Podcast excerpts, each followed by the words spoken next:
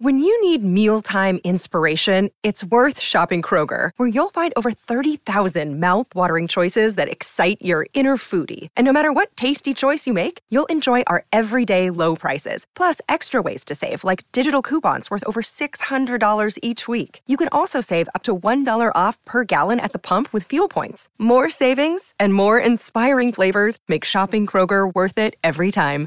Kroger, fresh for everyone. Fuel restrictions apply. Another day is here, and you're ready for it. What to wear? Check. Breakfast, lunch, and dinner? Check. Planning for what's next and how to save for it? That's where Bank of America can help.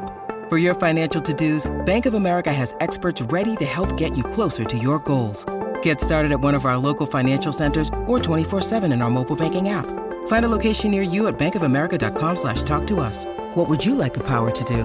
Mobile banking requires downloading the app and is only available for select devices. Message and data rates may apply. Bank of America and a member FDIC. Hello, everybody. This is Marshall Poe. I'm the editor of the New Books Network. NBN listeners like to read books and buy them. So we thought we'd tell you that right now, our friends at Princeton University Press are having a remarkable site wide sale. You can get 50% off books, including ebooks and audiobooks, with the code 50, F I F T Y, at checkout until May 31. You can save some real money on Princeton University Press books. I encourage you to go there and check it out.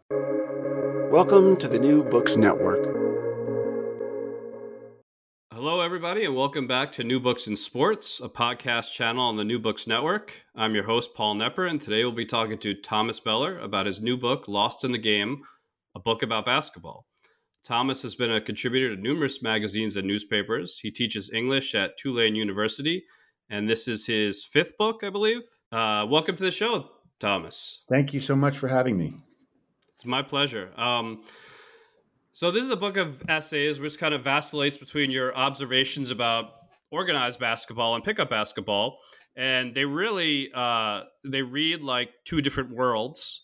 And anyone who has played both or played one and followed the other knows it's two different worlds. What's kind of the common string that ties all facets of basketball, from shooting in your driveway to pickup ball to NBA ball? What ties it all together? Hmm.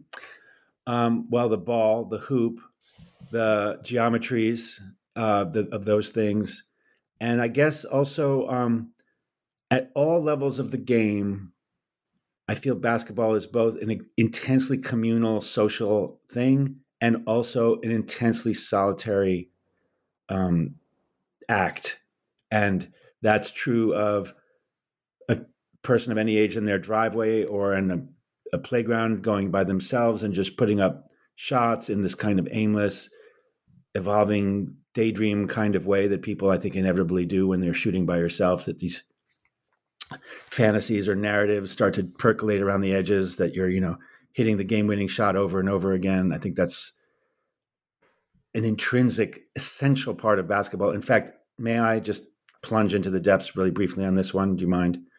So, yeah, there's a quote that I from James Naismith, the originator of the game, that I put in there.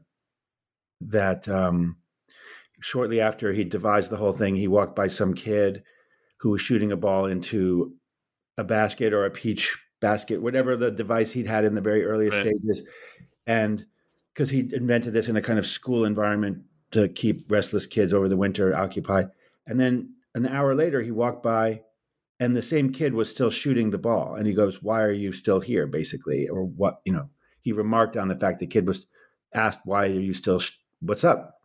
in james naismith speak at the time. And the kid's answer was he wanted to see if the ball would go in that this endless sense of evolving mystery.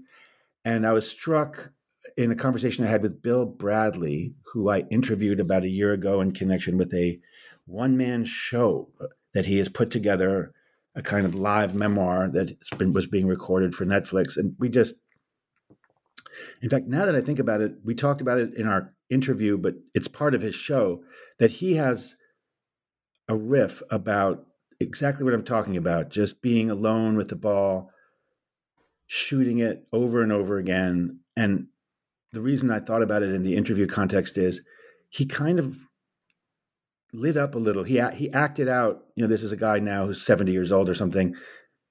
He physically became a bit animated, acted out the jump shot. You know, gooseneck hand, and said "swish" and there was a little. He's a very. I don't want to get deep into Bill Bradley, but he's a very. You know, he's a banker. He's the son of a banker. There's a sort of Midwestern reserve about him, but in that moment, he lit up a bit. And so, to answer your question, I would say at all levels of the game, since he's obviously played at the highest levels, there's this intense relationship to solitude in basketball. And there's obviously this other thing where you are in the playground. It's a communal thing, two on two, three on three, five on five, or you're a professional athlete, which is a whole other level of communal craziness. You're in the circus traveling around the, the country in this entourage. You're standing in front of thousands of people, or you're a fan, which is also a community. So there's, I'd say the, the game at all levels um, has that spectrum and probably more so than most sports on the solitary side. You have what I, I, I guess I would call it an interesting relationship with pickup basketball um, that comes across in the book. Uh, I don't know. I, I, guess I would say it's love. I think there's love there, but I I would also use words like addiction, which I think you use, obsession, um, and I think it was I think it was at the at the very end of the book you um, you referenced the great uh, Latrell Sprewell line line. I have a family to feed, um, and you talk about how you're you know you're in your 50s now and you're still you know spending a lot of time working on your dribbling and working on your shooting, um, and so I, I guess my question is why? Why do you think you still have that drive to improve or to work on that work on those facets of your game? Um, Thank you for that question. Uh, I definitely try to ponder that in the book, and I've had an occasion to talk about that a bit more since the book has been out. And I would say the simplest one is I played organized basketball for from like seventh grade through the end of college, and I kind of sucked. I mean, I would have moments. I, I say I sucked in the sense of I would have moments that would suggest a ceiling that was kind of much higher than where I normally was. So there was this sense of like underachieving that was there in seventh grade and ninth grade and high school. I played small time college basketball for four years. And uh, I had this exciting encounter with Bernard King at a uh, sort of a museum exhibit devoted to the city game at the Museum of the City of New York. And I approached him as, as a journalist and I said, you know, Mr. King, very nice to meet you and we chatted at some length, which was great because he was kind of the first superstar I saw in person. Um, and at one point, you know, I shared some of my some of the very matters that you just brought up a little bit, or he he'd asked me, "Do you still play?" And I emphatically said yes. You know, as a matter of fact, I'm kind of almost more committed to the practice of the game now than I was when I should have been. You know, playing at the college level. And then even though he was very dapper in a suit and moving a bit gingerly and, you know, in his 60s, I said, Do you still play? And he sort of smiled and said, Never. And I took from that, not that I was surprised he said it, but I just took from that juxtaposition that guys who played at a very high level, division one type of guys and professional athletes uh, of all sports, I think, uh, but basketball may be particularly well there's a football there's a bunch of sports i think this applies to. When they're done they're done because the game requires such devotion and is so punishing on the body. And you know bernard king man you know he he was the first guy to come not only was he a superstar he then had a knee injury that at the time was career ending and came back and was an all-star. That had never been done. He has nothing left to prove. I'm on the other end of the spectrum. I have I don't want to say nothing left to accomplish. That's silly, you know, whatever one accomplishes in playing high school and college basketball. But there's this tremendous sense that like I should have done better if I if I knew then what I know now, or what we know as a culture about working out, about training, about weights. So there's a bit of that. And then the other thing that you mentioned is um, I did. There's some correlation between when I took a break from drinking, just a break. It's not a major step into recovery or anything like that. It was meant to preclude that. But that you could probably date the intensity of my relationship to basketball escalating to around that the start of that break. Uh, as I mentioned to you before we started, I, I, love I just I love the stuff about pickup basketball because I've, I've, played my share in uh, in New York City I was particularly tickled by the reference to uh, Carl Schurz Park because uh, I lived on the Upper East Side for a while, and, and I, I, actually played some ball there. And I think most people don't know about that park, so it's not it's not it's not mm-hmm. Riverside Park, right? Mm-hmm. Um, so I, I, really enjoyed that, um, and I love this stuff about.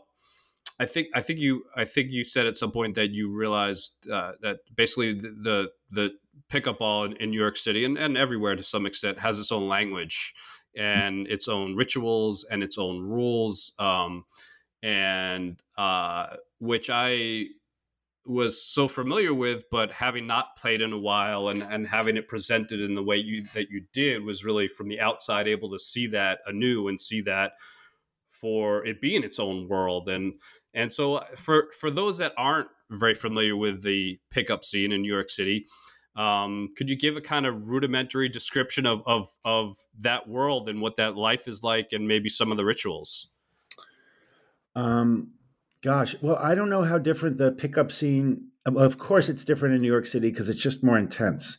I mean, I get into that at some point in the book that, like, through some accident of urban planning, New York just has a great deal of public basketball courts sprinkled around, nestled next to the play, you know, the little kid playground or uh, some other facility. And they were, you know, Robert Moses had a hand in all this, and just a curious fact. So there's a, as is the case in so many other ways, the distinction is in New York there's more, but the the essence of it is not too different. Um, you show up at a playground and there's a few words.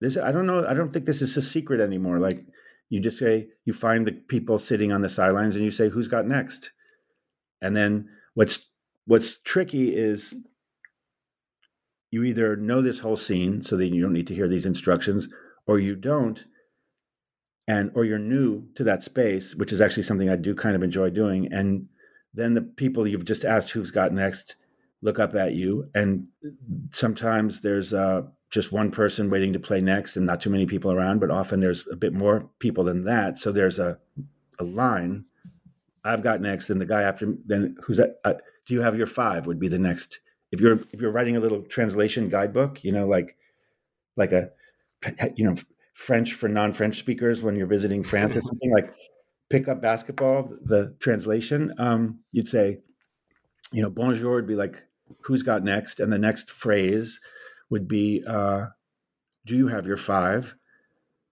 And then often the answer is some kind of nod yes no. And then the third phrase would be can i run with you i don't know why we've suddenly broken it into this thing but the, what i want to say is that is where things get complicated.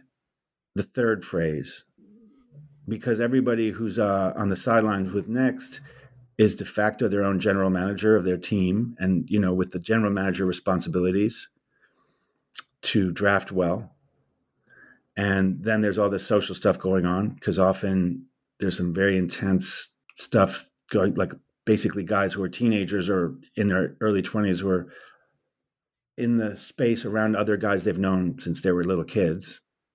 And I've actually seen this a couple of different places where one court in the West Village, where I've played in my 30s, pretty much into my early 40s, um, I just saw a generation of kids who like they 14 year old little spindly guys goofing around, and then to see them evolve as people and as players is quite interesting, actually. I was shocked. This guy Jermaine, if this is a total digression, but just forgive me. This this guy Jermaine, rail thin, like a Durantish like body, except it's maybe six foot two or something. Um, you know, he went from being just like this all this like coat rack shoulders kid with a very sort of straight up and down jump shot. For some irrational reason, he seemed like the sort of player who like John Thompson would have had on his Georgetown team in the 80s. Don't ask me what I'm thinking about Reggie Williams or something. Anyway, Jer- Jermaine, you know, went from like 14. The last time I saw him playing was in his late 20s. I think he was working for UPS or something. And then I would say a solid 15 years after that, I just found out he died. He'd passed away. There was some heart shocking, surprising thing. Or anyway, that's neither here nor there, Paul. I'm sorry for that. But the the big moment is can I run with you? Because then people will have to look at you and size you up, or they know you well. either way, they might say yes and they might say no. And then if they say no, well, what? Why did they say no? Do they have four other players that they've lined up? Probably not. There's probably a friend of theirs who's playing on the court right now. And if that friend loses, they're going to pick up that friend because you'll often see players after they lose, if they're good, particularly, immediately get back on the court because you've saved the draft pick. Anyway, that's I, I don't know why I've gone into this translation mode. That's my the one other thing I'd say about the whole thing is everyone's nicer now. Yeah, and I wonder, you know, I, I I'm, I'm so familiar with that sizing up that sizing up aspect of it because we all do it um, and you know you size up the the you look at the person's height and you look at the person's skin color and you look at what they're wearing. Do they do they look like an athlete? How young are they? How old are they? All that stuff. Um, and i the last guest i had on on on this podcast was ray scott who was uh, had a career in the nba and was the first he was the first african american coach to be named nba coach of the year. And he talked a lot about what it was like to be a six nine black man, um, both on the court and off the court. And you touch on your height somewhat because when you when you're uh, I mean you're six five that's tall. Six five um, and a half. You're white. Six five and a half. My my bad. Right. Um, you're white, um, which is a is a thing. I mean, I know I played on a lot of court. You know, I haven't played pickup ball in a while, but I used to get, you know, you hit two jump shots in a row, and it's like, oh shit, Larry Bird, Larry Bird. You know, I got plenty of that. Yeah. Uh, you mentioned you got you got you got the Dirk thing. Mm-hmm. Um, exactly. I, guess I'm dating myself by showing how long it's been since I played ball that I was getting the Larry Bird. But uh, but you know, I so I guess my question is what what is it like to be a six five and a half white man? on the basketball court, on a pickup court in New York City. Mm-hmm. Um, two things I want to say in response to that. One is it, you're not just dating yourself by talking about being called Larry Bird when you hit a jump shot. That's also, I think, a testimony to the weirdly mythic endurance of the Larry Bird legend, which is partly, I think, weirdly enough, because of the Michael Jordan legend that basically things like The Last Dance had brought the era the late era 80s era into a kind of focus that you might not have had without Michael as the ambassador for that, you know. Um, and I should this is a huge digression, but forgive me for doing it. I have become aware that there's this fetish for late 80s and 90s era basketball, that a number of books focusing on that. Um, I just read in manuscript a book by Rich Cohen that makes an argument for the best NBA season ever being the, I think, 1989 season or 90. It was the first year the Pistons broke through. I think it was that. And he just makes this case that there was, there's never been, there were never more Hall of Fame players active in the league at the same time. There were never more MVPs active at the league at the same time. You had, and anyway, to get to your provocative question about height and race, um, it's kind of a big deal. And those are important metrics in your experience of life and life in basketball and life as a pickup basketball player. So thank you for asking about it. Um, all I'll say is it was much more intense for me when I was younger because I sucked. Just the only way I can say it. And if you're like very tall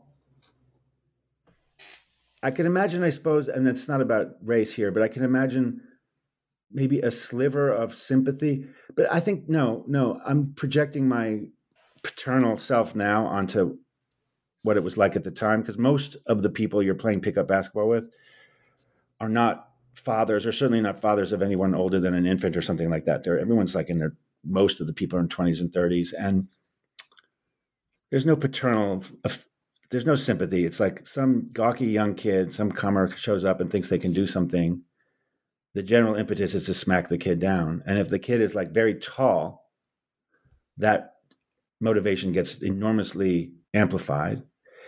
And if they're very tall and white, all the more so. It's part of it.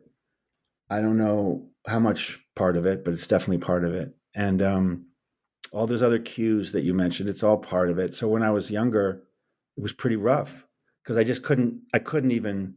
I didn't have the mental or the physical strength to really deal with it. Um, now, I have much more of both. Not to mention, kind of a little tiny bit of a sense of humor. Not very much, actually. I should add on the court, but some. Yeah. How are you now as a player compared to when you were younger? How is fifty-something-year-old uh, Thomas Beller? Who would win? Let's let me ask you this: fifty-something-year-old Thomas Beller or thirty-year-old Thomas Beller, one on one? Who who wins that game? Me now, but really? I'm, I'm, starting to. Yeah, oh, definitely. But what happened with me is, and I do t- say this in the book. It's ridiculous to say, but let, since you're asking, okay, this nostalgia for the '80s and the '90s. You know, you see things like Rex Chapman posting uh, videos of like no crybabies and like a montage of like Bill Laimbeer throws Michael Jordan to the ground, just violent stuff.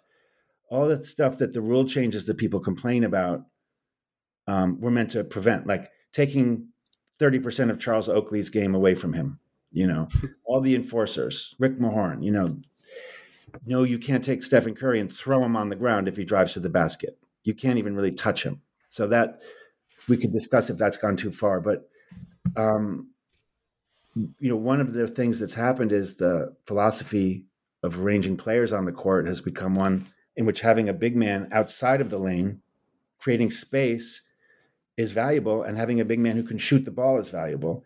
And I was such a prisoner of the post in the 80s when I played organized basketball as like one of the big guys on the team. And it sucks to be told to go down low all the time. Think about it. First of all, you have to fight in there and all this violence takes place. Second of all, you have to run so much more than everyone else. You're the slowest guy on the team, and you're the one who has to take the ball out on one baseline and then run all the way to the other baseline. The guards, who are the quickest guys on the team, are just floating from the top of one key to the top of the other key. no problem. So, and then, you know, even today, it's actually interesting. I do feel I feel the game is so much more sophisticated as it's played on playgrounds that the general level of basketball sophistication because of the million YouTube videos and Instagram feeds in which you can see like oh Kyrie Irving is going to practice you know this in and out dribble between the le- like these moves you know there's it's almost like dance lessons but one thing that's actually a bit of a problem is the entry pass because if I do start yelling give me the ball in the post I've got these guys out there kind of looking at me like, so you're suggesting I throw the ball directly to you? you like, I'm like, yes, you know I mean? do it as a bounce pass. Like, uh, so, so, but basically it's been great to have license to shoot from outside and not, it's still people will look at you like go down low. I'm like, well, not all the time, dude, give me the ball, you know? And if at some point, if like, you're not going to give me the ball, it usually doesn't come to this, but there's also this feeling like it, I'm the one getting the rebounds. So if you don't give me the ball, I'm not going to give it back to you. Uh, so there's all this stuff that I never would have done as a younger player because I never would have had the confidence to say like, no, I have the ball. I'm just taking it. Not only am I dribbling it down the court, I'm going to pull up from three because I can do that. So that whole attitude is new, and the skill is new, and the cultural license to shoot from outside as a big man is a fairly new development, and I absolutely celebrate it. It's genuinely one of the best things that's ever happened in my quality of life. Interesting. I, I, uh, you know, I, I just, I just read all these essays that you wrote about the game of basketball, and and, and uh, uh, you have such an interesting analytical way of looking at the game and the players. And I, I'm very curious, what are some of your either current or all-time favorite basketball players? Hmm. Wow. Um, I mean, thank you again. Uh, I, if I can just wind my way into that answer for a second, it's very interesting to me to note that it seems it's quite early days that the response to this book is leaning a little bit towards the pieces about pickup basketball and are a little bit less emphasized with the exception of Jokic, which has gotten quite a reaction. But, you know, I go on at some length about James Harden, Anthony Davis. I realize Anthony Davis is not like this superstar charisma guy, but he's an interesting, you know, before Zion Williamson, for example, he was the most hyped guy since LeBron, that sort of thing. Uh, but I feel there's a connection between you. This goes back to your question of what's the, con, you know, the the pickup basketball and NBA basketball and is how does it all tie together?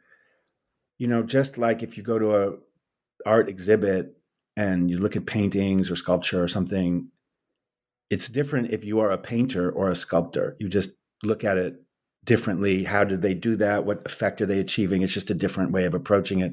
Right. And I think the immersion as a player affects the way you write about professional athletes.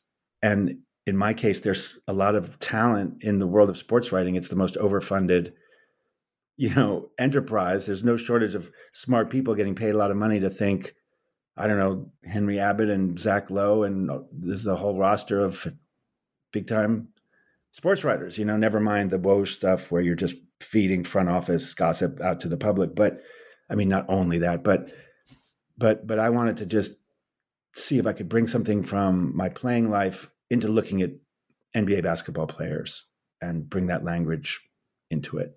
So that's not an answer.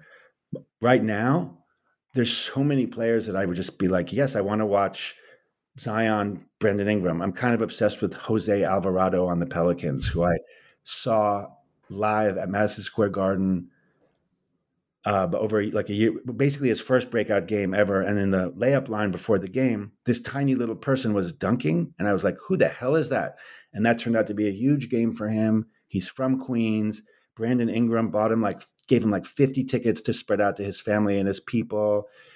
Alvarado's brother is a huge BI fan. Ingram went over and gave him a jersey. It was a big bonding moment for those two guys and Alvarado sort of feeling included because he was this insanely sort of small, what are you doing here guy. So to answer your question, Alvarado, I love to watch right now. Uh, be, all basically the Pelicans in general are pretty fascinating. Um, obviously Luka, obviously Nikola Jokic, um, obviously Kevin Durant, obviously uh, LeBron still interests me. Steph interests me. Uh, watching the Warriors' younger players try. I mean, one of the things about Steph and Klay who I write about a bit as a duo, and Draymond, but Steph and Klay particularly. Uh, you may, sorry to digress into this. Uh, I'm very, the fact that Mark Jackson is an NBA announcer who's now probably called a hundred Warriors games. It, it's as though a guy is having to describe a wedding pageant featuring a woman that he used to go out with a hundred times. I mean, it wasn't just that he coached the Warriors; he coached Steph and Klay. He, I don't think he came up with the Splash Brothers, but they emerged as the Splash Brothers under their coach, Mark Jackson. He declared that Steph and Klay were the greatest shooting backcourt of all time, and everyone laughed at him. And then he gets fired as a coach, and then calls 100 games of their incredible ascent the team's ascent as champions on the back of the Splash Brothers, the greatest shooting backcourt of all time. I don't think anyone would pause for a second on that one now. End of digression. So that's very interesting to me. But almost every team, you know, you're actually asking this at an interesting point in the season. We're like a quarter of the way through the season. I've been mildly interested. I genuinely feel it's getting very interesting now to the point where every NBA team, I'm like, the Jazz, what the hell's happening with Lauri Markkanen? You know, how is Jordan Clarkson making this work? You know, Mike Conley's still playing, amazing. You know, Minnesota, what KAT and Gobert together? Are you crazy? Let's see what that looks like. What's happening with KAT, with uh, with what's his name uh, Kermit? That's what they had um, Anthony Edwards playing in that Adam Sandler movie. His name was Kermit, the villain. Uh, Kermit seems to have st- taken a step back a little bit with this clogged up lane. Um, pick any other team there's interesting players. You know, some of the super exposed teams, like of course Jayson Tatum and Jaylen Brown, very interesting to see them. Very interesting to see like what Payton Pritchard is. How's he hanging in there? You know, Hauser, this crazy guy about to fall out of the league. Every, they're a little overexposed for my, so I'm not dying to see them. Now, if you're talking all time, which you did ask me, so I've just taken five minutes of your time to get around to your question. Sorry. If you're talking all time, once you move past the super marquee names that goes without saying, Michael Jordan, you know, I like, it was interesting to see Larry Bird. It's, it's interesting now to see Larry Bird. I'm down for the endless Magic Johnson stuff. I'm down to some extent for the endless rehashing of the Pistons and Isiah and so forth to a point. Um, although, frankly, I enjoyed Rich Cohen's book about them more than I enjoy the clips about that Piston era team. Although there's a Last Dance Dream Team ish documentary about those Pistons made in the 90s that surfaced around when The Last Dance came out. That's kind of fascinating because of its generally middling production values. It's fascinating in juxtaposition. You felt The Last Dance had like the full force of like the NBA culture money machine. This was like very glossy. Michael Jordan. Right. And then Detroit Pistons, like they don't have those funds. They're not that cool. They're just, it's a, of course, it's unfair. It was a different era, but that juxtaposition was interesting. But then getting into the weeds of your question, you know, I loved Latrell Sprewell. I wrote about him in the book. No one is talking about that piece, which is actually what the piece is to some extent about the unheralded heroism of Latrell who was turned into a punchline for every sports columnist in America for that still is. Still, every now and then they'll reference Latrell Sprewell turning down whatever $28 million and saying, I have a family to feed, and then not getting another contract. You know? But I think Latrell was cool. And um, historically, I've actually tended towards, you know, guys whose game or personality was a bit outside of the mainstream AI, for example. Obviously, I was completely fascinated by him as a player, moving on the court. I wrote about this too, about that almost uh, Sistine Chapel like moment where he crosses over Michael Jordan, this endlessly replayed yeah, video. Yeah. And then Jordan is totally beat and then almost comes back all the way to almost block the shot.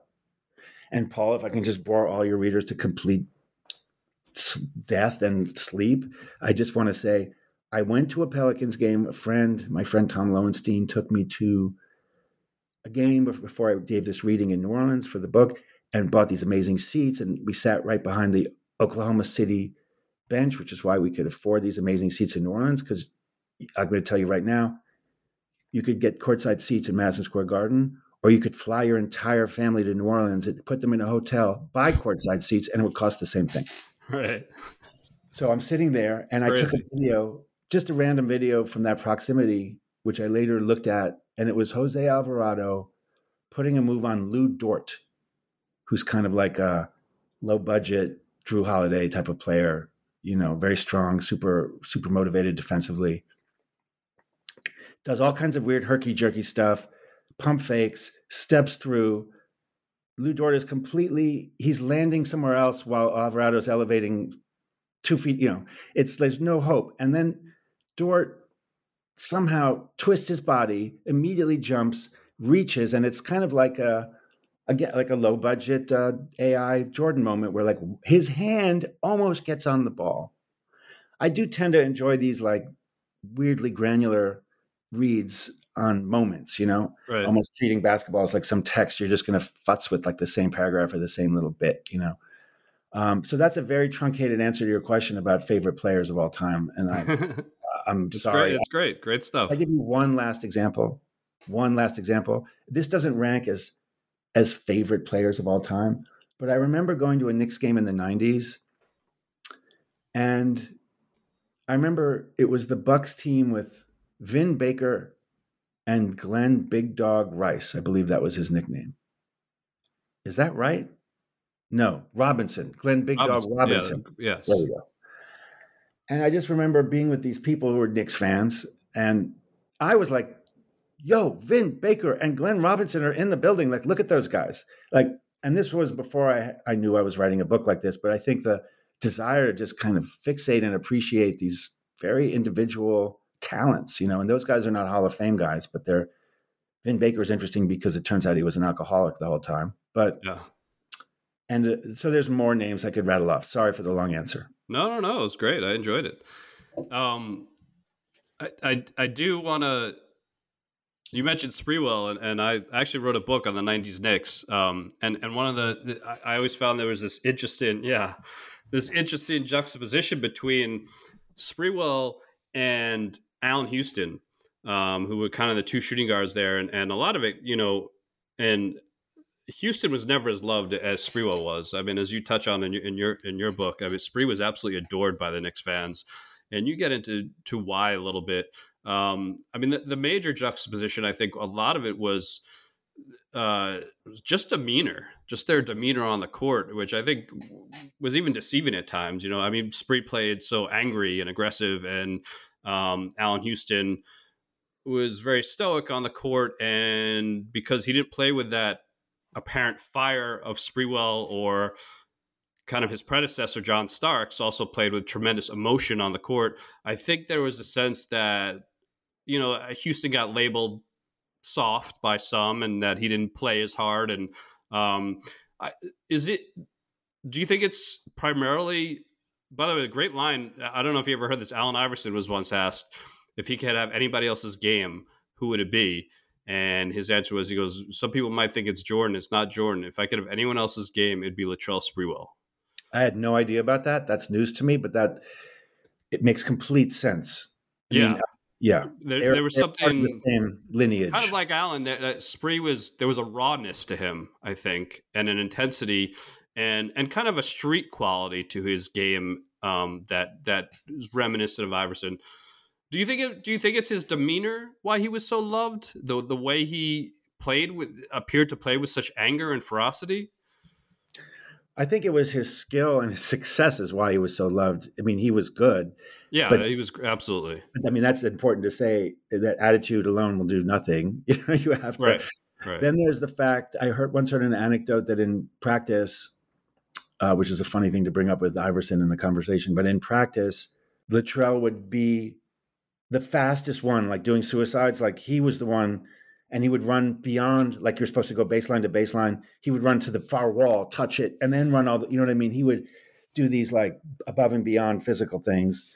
Um but you know when we're talking about ferocity i don't think Latrell was any more i don't think Allan houston was in a passive facially passive whereas Latrell was facially expressive. In a way it was almost the opposite. I would say Starks had a lot of intensity, but I mean, a lot of ways Starks and Houston were you could imagine them being nice guys. You could imagine them, for example, to put this in absurd terms, but I'll just do it this way. You can imagine going to a playground, seeing them sitting there going, Who's got next? Them going, I do, and going, Can I run with you? And they may be like, I have my five, but you wouldn't feel that bad. You can imagine Latrell being there saying, Can I run with you? And or you have your five? And I don't even know if he would answer you. Like I could you could imagine him just looking at you being like, I'm good, or just his remark would be eh, something that might feel, make you feel less comfortable. But he wasn't emotive. It was almost the opposite. He was he had a stone face, impassive Old Testament kind of ferocity in, inside of him. And then when you saw him talking in a locker room, you know, he was actually quite soft spoken and thoughtful. Um, but on the court, I mean, to give you the most easily accessible example, game five of the finals in 1999, which they were in because Allan Houston shot against Miami in the first round. Let it be said, Allan Houston's entire career was redefined by that shot. And if you see a video, since Paul, and I'm so sorry I'm not familiar with your book, but since you're obviously familiar with the material, you can easily find on, on YouTube a video of Allan Houston hitting this little essentially floater and it kind of rimming in, hits the front rim, bounces in. He sprints down the entire court to the far baseline, pumps his fist, and exhales with relief. And to my he on some atavistic level knew that his entire career was not rescued exactly, but redefined by that shot. That back off on the soft shit. Right. Miami, Pat Riley, Alonzo Mourning. These are some. This is the team that Jeff Van Gundy was clinging to Charles Oakley's leg like a little dog while he's battling with Alonzo Mourning. You know, this is a violent you want tough 90s teams, that's the Miami team that they're playing. And Allan Houston hits a game winning shot. Oh my God, I don't think I've ever, that may actually be one of the happiest moments of my certainly life as a basketball fan. So we're in the finals because of Allan's shot. But if you think towards the end of game five, when it was hopeless at the Garden and Latrell comes down, drains some threes, every single hope in the stands, and I felt even on the court. If you're a Knick, was on Latrell. It was like Moses, like it was going to be him. And that my piece ends with the very last play, and the shot doesn't go in, and the series is over, and the Spurs win. But it's like he wasn't just his attitude, he gave an incredible amount of effort on the court. So so cool, so admirable. Iverson had this too. See, but this is where the street thing comes in. This is where the street basketball thing comes in. Yes, of course, like cornrows and certain style aspects of it and a certain swagger, that's definitely part of it. And that's the easier part to discuss. This other thing where you're having your whole goddamn life depends on this shit. Like you you're so into this you really you're going to get to the basket you're going to just go with force you know you're going to bring something you need to have some drama inside of you. And those guys had that. And i don't for a second want to put myself within a thousand yards of those guys but i feel like i've kept that little flame alive. Like you could get to a certain age and be like it's just people playing on a playground dude. Right.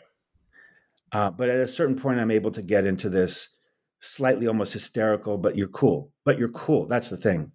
You get the intent, you get the stakes get high, but you don't collapse emotionally. Although I still collapse emotionally, but I, I at least have some ability to rally and not collapse emotionally. And um, if I may, because I'm right here in the thought, a part of that came when I realized I could be supportive of my teammates and say these things on the court. We're good, we're fine, good shot. I dish to them, set them up, encourage them, be someone who's encouraging. And then I realized, oh, if I can do that for them, I can do that for myself a little bit when someone is in my face or I'm, I'm missing shots and things like that. All right, let's get to Jokic. I love Nikola Jokic. Uh, I it's I, I, I view him as an artist on the floor, um, as a lot of these guys are. But there's something just unique and special about him um, you know, we were just talking about demeanor, and he has an unusual demeanor for an NBA player and certainly a superstar on the court, um, uh, possibly off the court as well. Um, there's a kind of a, a almost goofy oafiness to him. Um, he certainly doesn't look like an athlete. Uh, uh, I don't know, all of all of which all all the things I just mentioned I find incredibly endearing, and I, I get the sense that you do too from your essay. Um, what what is it that is unique about Nikola Jokic among you know NBA superstars? What makes him different? Well, I'll start by saying that for someone who's turning their attention to him now in 2022, he's a lot less different than he used to be He's a large guy who will sometimes dunk a basketball, which seems extremely unremarkable. We were just talking about Jose Alvarado, who's like five eight or nine or something dunking, so seven feet tall, should be able to dunk, no big deal. Right. That's actually fairly new. I think he's probably this is probably the th- third season. He probably started dunking around his fourth or fifth season in the NBA, and prior to that, would not dunk a basketball because he didn't really get off the ground that far, even though he's quite tall with long arms. So the difference is a bit reduced now. I'm almost nostalgic for 2015, 16, 17, 18 Jokic when when every time he did something good, it was like a magic trick. It was like a joke. And the fact that his nickname was the Joker was both funny and almost annoying because nicknames shouldn't be that on the nose, you know? Um, but where to begin? I mean, you said a bunch of things. So yeah, he's extremely. I mentioned earlier that like I like I tend to actually be drawn to guys whose game is in some way an outlier a little bit, or there's something about them that's in some way eccentric in there. So AI falls into that. Sprewell falls into that. I could go down a long list of other. You, you can actually find if you look closely enough, you'll start to find curious things. I remember once I was watching Marc Gasol uh, in a warm up before games, and I realized that he was practicing this kind of like 17 foot extended like elbow shot. And he was just because I actually find it fascinating to watch NBA players do these pregame rituals and warm ups and watch them shoot. And just there's a, you know, there's an assistant coach or ball boys throwing them the ball and watch them get into this repetitive trance. Um, so Gasol would have this habit of uh, cocking his chin just a little bit before if you if you imagine the famous James Harden moment where he drops Wesley Johnson and ends his career in one play and then looks at him and then hits his three Harden, it's so pronounced because of the beard. You know, he cocks his chin a tiny bit at him. But Gasol did this too. It's a little bit like some. Con- it's very Spanish, actually. These conquistador-like gestures. So, if you look closely enough, you find curious eccentricity and personality in almost everybody's game. But Jokic, you don't even have to look that closely. He's the most bizarre creature in every sense. The way he moves, the fact that he achieves the success he has on the court, the fact that a lot of what he achieves on the court is not immediately visible to the naked or untrained eye because it's almost the presence of an absence. That makes sense. Like, for example, efficiency, talking about the efficiency of someone scoring is not something you necessarily notice as a game goes on. Right. You'll say, oh, that guy scored a bunch of baskets. You don't go, oh my God, that guy scored six baskets and he only took seven shots and think think to yourself how valuable that is as opposed to taking 12 shots to get six baskets, on and on and on. So that's my general answer. It's not much of an answer. He's just, he fascinated me early on. I knew I was going to write about him. I started hovering around him a little bit, literally, and then and then just paying attention to his games and highlights and I couldn't get it. And the more he eluded me, the more I had to dig in. And I, frankly, the book could have been done a year earlier. And I just spent the Jokic piece and the Bol Bol piece were the whole last year of the book trying to, because Bol Bol is another, actually, when you said players you like to watch, Bol Bol, oh my God, Team Giacometti.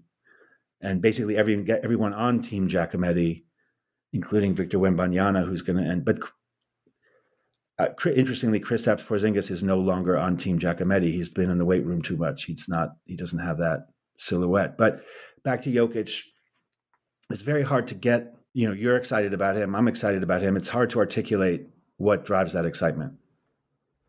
Yeah.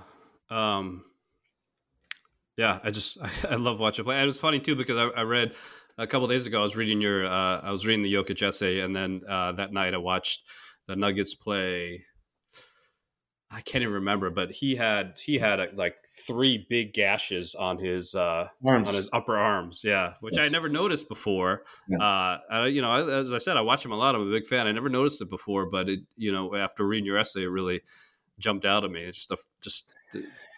Here's one thing I guess that's worth mentioning. Um, there's this guy named Marcus Elliott, who's one of these Sloan MIT sports analytics people.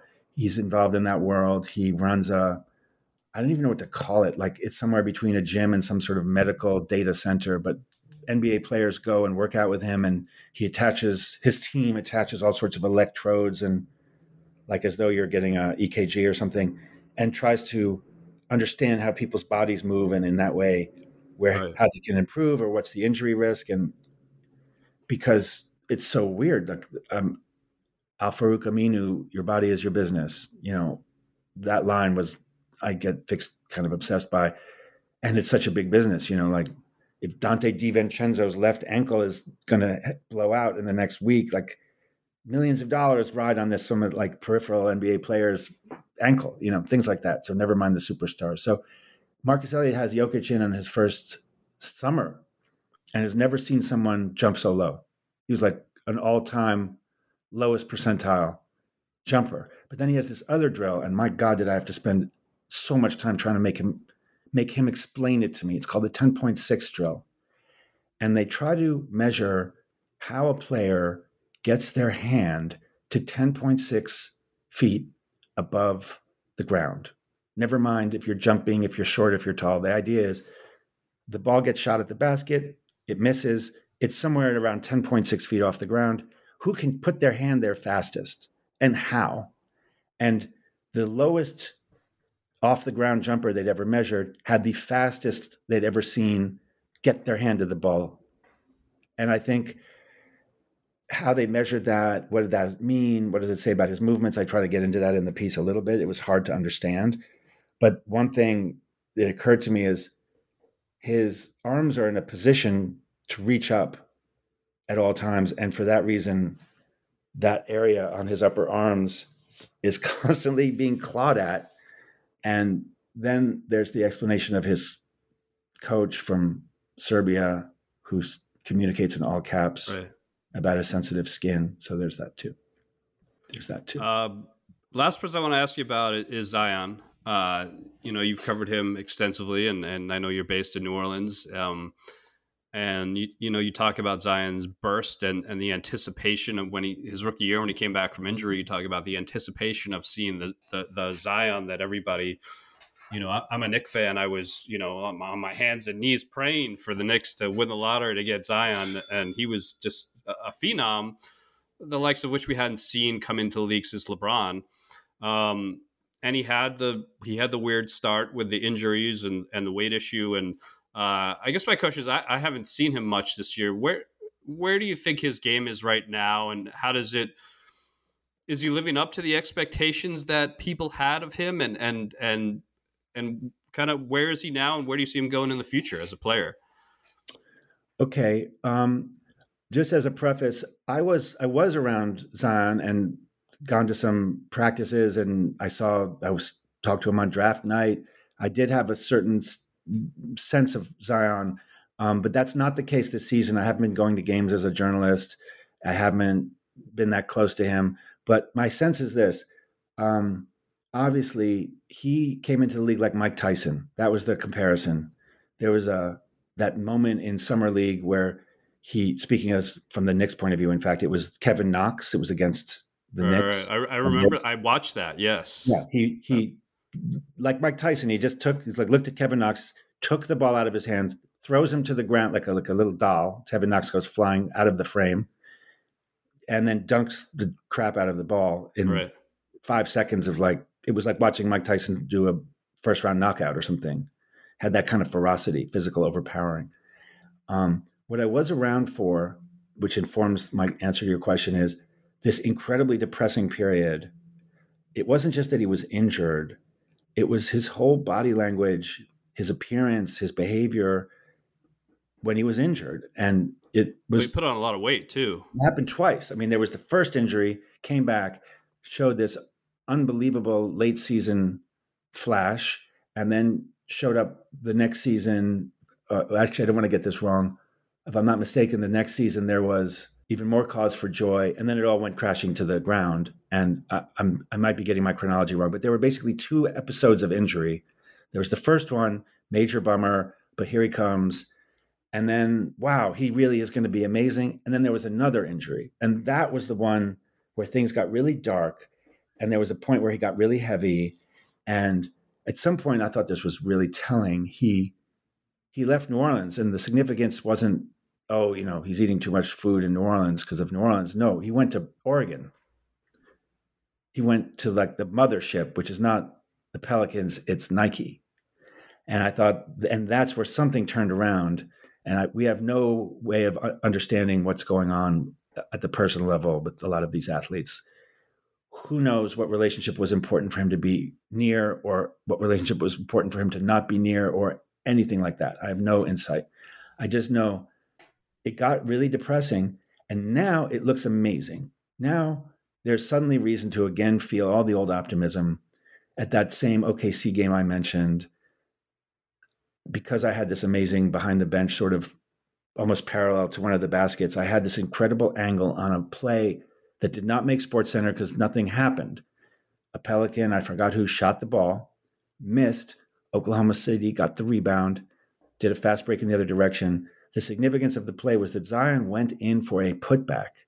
And it was like the Thanksgiving Day parade. Like all of a sudden, this giant thing in the air floating in the opposite direction of everyone else. The ball is coming off in one direction, all the players are moving towards the other end. Zion is still in the air, floating up and past the backboard, you know, uh, landing somewhere past the baseline and then running back into the play. But just what the hell was that? You're just like, what was that? Like, was that the halftime show? Showed up, came up early, and jumped off a trampoline. Like, there's they trained an elephant to jump off a trampoline. And this is the thing about Zion that's the ongoing suspense about him. If he stays healthy, he's going to be an all star. He's going to be an all NBA player. Whether he's a third team, second team, superstar, make a document. It's hard to say. It could go a million different ways. But the fundamental fact is, he's a freak of nature that he's that big and that strong and can get off the ground and the other thing I want to say that's slightly optimistic is slightly, but it could also go the other way. and I think I even wrote this. It on the ground, Zion looks extremely ungainly. I said, I think I have the line is like Zion on the ground looks like, like a fish out of water, but in the air, he's like a fish in water. You can't. He doesn't look healthy or plausible. He he. There was a moment when he was injured. I think it was his freshman, excuse me, his rookie year, and which technically, by the way, would have been his sophomore year. Just to throw that out there, since I said freshman. Uh, in the locker room, you know, not that I want to celebrate these guys for swagging it up and wearing groovy fashion clothes. I'm agnostic on that or big entertaining. I don't care. But Zion was so non swagged out of that particular game. He just looked, I don't know, he looked just like some guy, not in the best mood, not in the best shape. And he's this young guy, and he had two phones. Like Paul Pierce famously had this moment, like he was, he had two phones. Right. Like um, Grandpa Paul like doesn't understand technology, like he whatever. But Zion had that. He had he was shotgunning iPhones, and like he looked like a prematurely forty five year old guy in that moment, and it was worrisome. And the optimism is, you know, it, all these guys are sort of freaks that they have trained themselves and are able to there's not one NBA player that if you actually focus on, you start to just you can't believe what you're seeing. There was this guy Jalen Williams, the guy from OKC with this big mop head. He looks yeah. like a muppet. You know, you look at that guy closely, you're like, what the hell is going on here? He's got insanely long arms, long, not much of a neck. He's actually pretty quick. He's like six nine. He gets off the ground and you realizing that that OKC in particular, the guy was platooning them in for like five minute stretches. Tre Mann, I watched Tre Mann shoot like 20 threes and make them in a row. You know, and then he's in a game and you're like, oh, it's a war out there. He can barely get a shot off. All these guys, when you look at them, become curiosities. But Zion, it's like maybe, maybe that's just the way it is. He looks like he's gonna blow his knee out just getting us walking down the street. And then he gets in the air and he's a fish in water and it's all gonna be a happy ending. I think that question is just up in the air right now, no pun intended. Yeah. Yeah, as you were describing that play uh, that Zion made, uh, it, it, reminded me of uh, just the other day. I talked to a, a writer named Bill Livingston who uh, covered the 76ers for a long time in the in the late 70s and early 80s, and then actually covered the Cavs uh, for many years. Um, but I asked him, I asked him what it was like to cover Dr. J, and he said it was a, it was magical, it was amazing. And he said the great thing about it was every day when you went to the game, you knew that you might see something that you've never seen before. And I think there's a little of that aspect to Zion that he can, that at any moment he could go up and just do something so spectacular that you just, you can't believe it.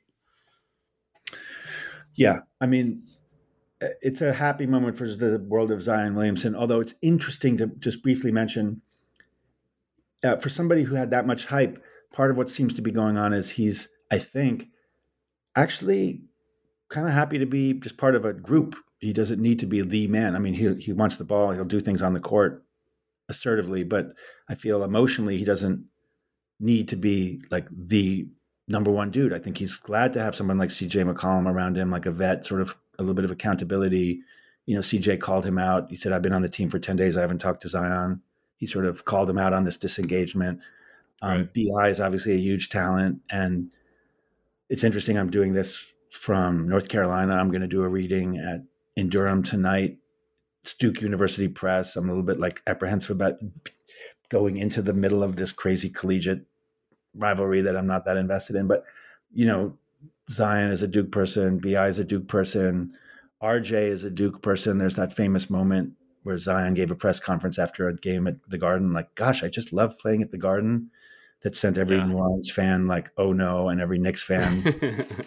but Paul, I want to briefly ask because I know we can't spend all day talking, although it would be fun. I want to ask you, um, it, with apologies for not being familiar with your book, but knowing that there's this literature of valorization of that era, how you feel about this new NBA era versus that one in terms of the rules and yeah you know i, I always say there's pluses there's pluses and minuses because i know a lot of people from my era uh, you know I've, I've heard people I, I can't watch the nba anymore. It's it's two it's all three pointers and and you know there's no physicality. And I think there's pluses and minuses. I mean, as someone who loves the game and enjoys the beauty of the game, I I, I don't think that you know Steph Curry and Kyrie and you know forget the off the court shit, but just the, the beauty yeah. of his game. I don't think they would be able to exhibit their skills in the same way that they do now, with you know when there was hand checking and that kind of physicality. Um, I think I think a faster pace is a more enjoyable product.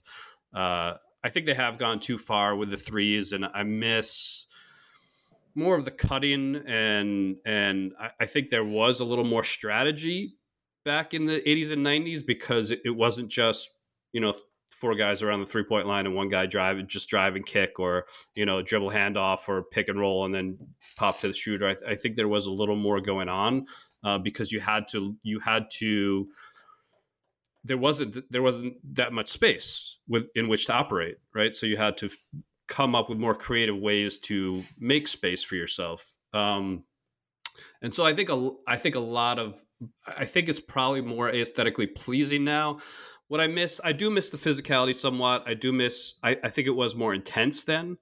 Um, you know, I, I don't buy that none of the guys were friends and this and that, but I think it was more, um, and maybe just the, the astronomical money that's come into it as part of that. But I think there was some more just you know you you're you're trying to take my job you're trying to take my, I'm, I, I have a family to feed mm-hmm. right mm-hmm. and i'm gonna i'm gonna bust you up if if necessary to feed them um, the other thing for me personally as a Knick fan and you know i mean that was the glory era of course is is willis reed and bill bradley and and DeBusschere and all that. But for people yes, my right. age, this right. was a second, you know, mini glory era in the '90s, and we went to the finals twice and the playoffs 13 years in a row.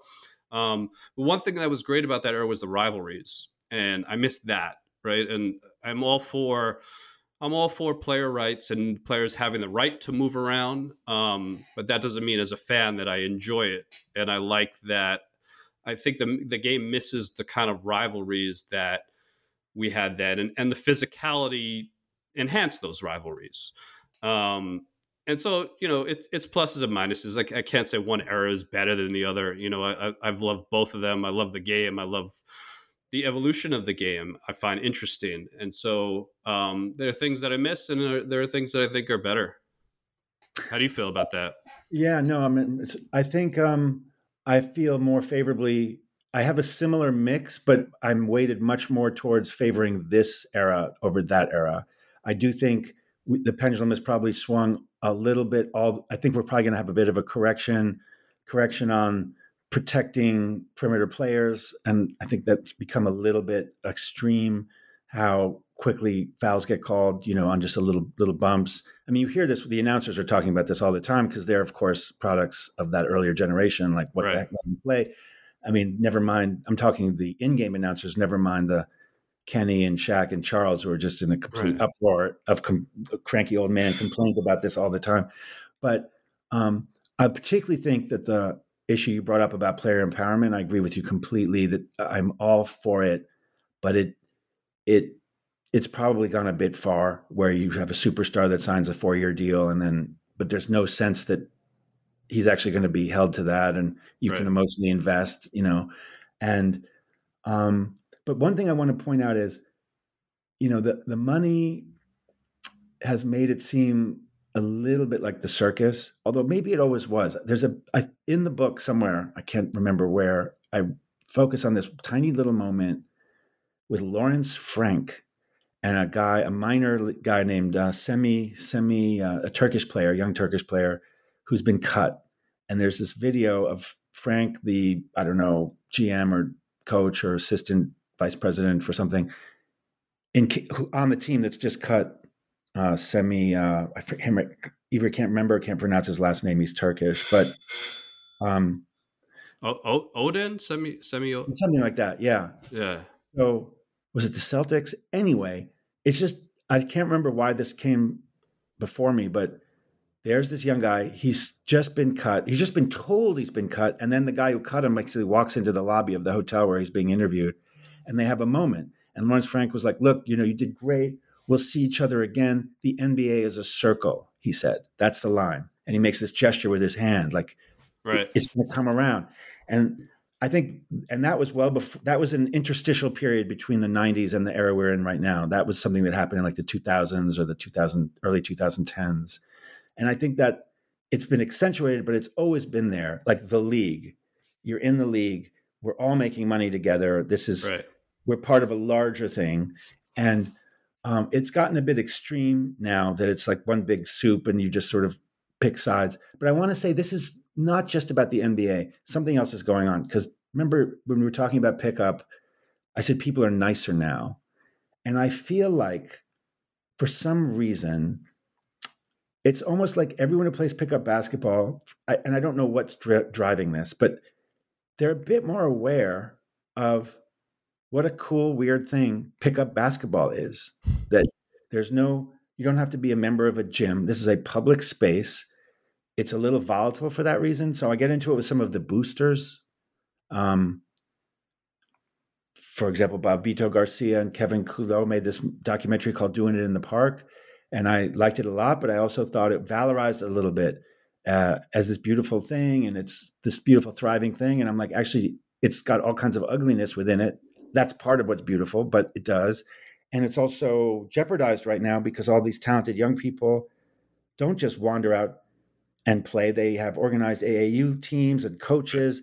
You go to playgrounds now, you'll see, depending on the neighborhood, I should add, but you may well see uh, professional like uh, coaching sessions taking place uh, of individual coaching with cones and workouts.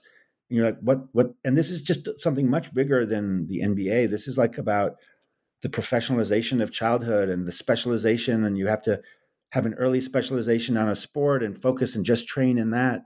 Um, you know, you're starting to hear talking about injuries at the NBA level. Lonzo Ball is a good example of this. What's going on with Lonzo? Well, maybe it was because he's been running hills and lifting weights since he was 11 years old because his crazy dad has got them totally focused, but maybe not so crazy because, after all, he's got these three sons playing at a super high level. So these issues about 90s versus now, they're not explicitly or exclusively NBA basketball issues. There's larger things in the culture that, like you said, are good and bad. And and I don't just play pickup in New York. I play elsewhere, in New Orleans in particular. And I feel like New, New Orleans is as a joke. People say like New Orleans is ten years behind the rest of the country. It's probably ten years behind the rest of the country in terms of like, hey, this is a cool thing we're all doing together. Like a little bit less menace in New York than there used to be. There's still a bit of menace in New Orleans, but that's in the game. And then outside of the game, just because of New Orleans, actually everyone's super nice, oddly enough. Uh, need to get that shout out to New Orleans, pick up basketball in there.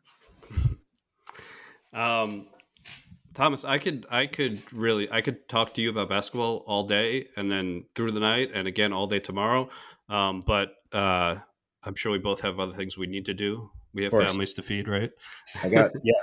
Um, so I will I will get you out of here. One last question. Uh, first, I want to say again, the name of Thomas's book is "Lost in the Game," a book about basketball, and uh, it's really fascinating. He he has a way of, of analyzing uh, both players, individual players at the NBA level, and and as we talked about, just the pickup scene in uh, in a unique way, and that that just makes it very enjoyable and relatable, and and but forces someone like myself who is familiar familiar with both worlds um, to look at look at them in a new way, and that that that that was a treat for me to read. So if you love the game of basketball, please definitely check out his book. Um, here's my last question, Thomas, and I ask it to all my guests. Uh, what is your all-time favorite sports book? Wow. Um, I'm going to go on a crazy sideways lark on this one and this is an example of of recency bias. I'm going to come right out with it since I should be saying Ball Four or something by Roger Angell or Breaks of the Game or things of that nature and that vintage. I'm instead going to say, and, uh, and of that's and, and basketball related since that's my favorite sport. But instead, I'm going to go to the parallel, the parallel line that the alternate universe to basketball the same arenas, the same season. The overlap of the fan base is so small. I'm going to talk about a hockey book by that guy, Rich Cohen, I mentioned earlier, called Pee Wees, which is not even about professional hockey. It's about being a hockey dad of of little kid, the AAU scene of hockey in Connecticut.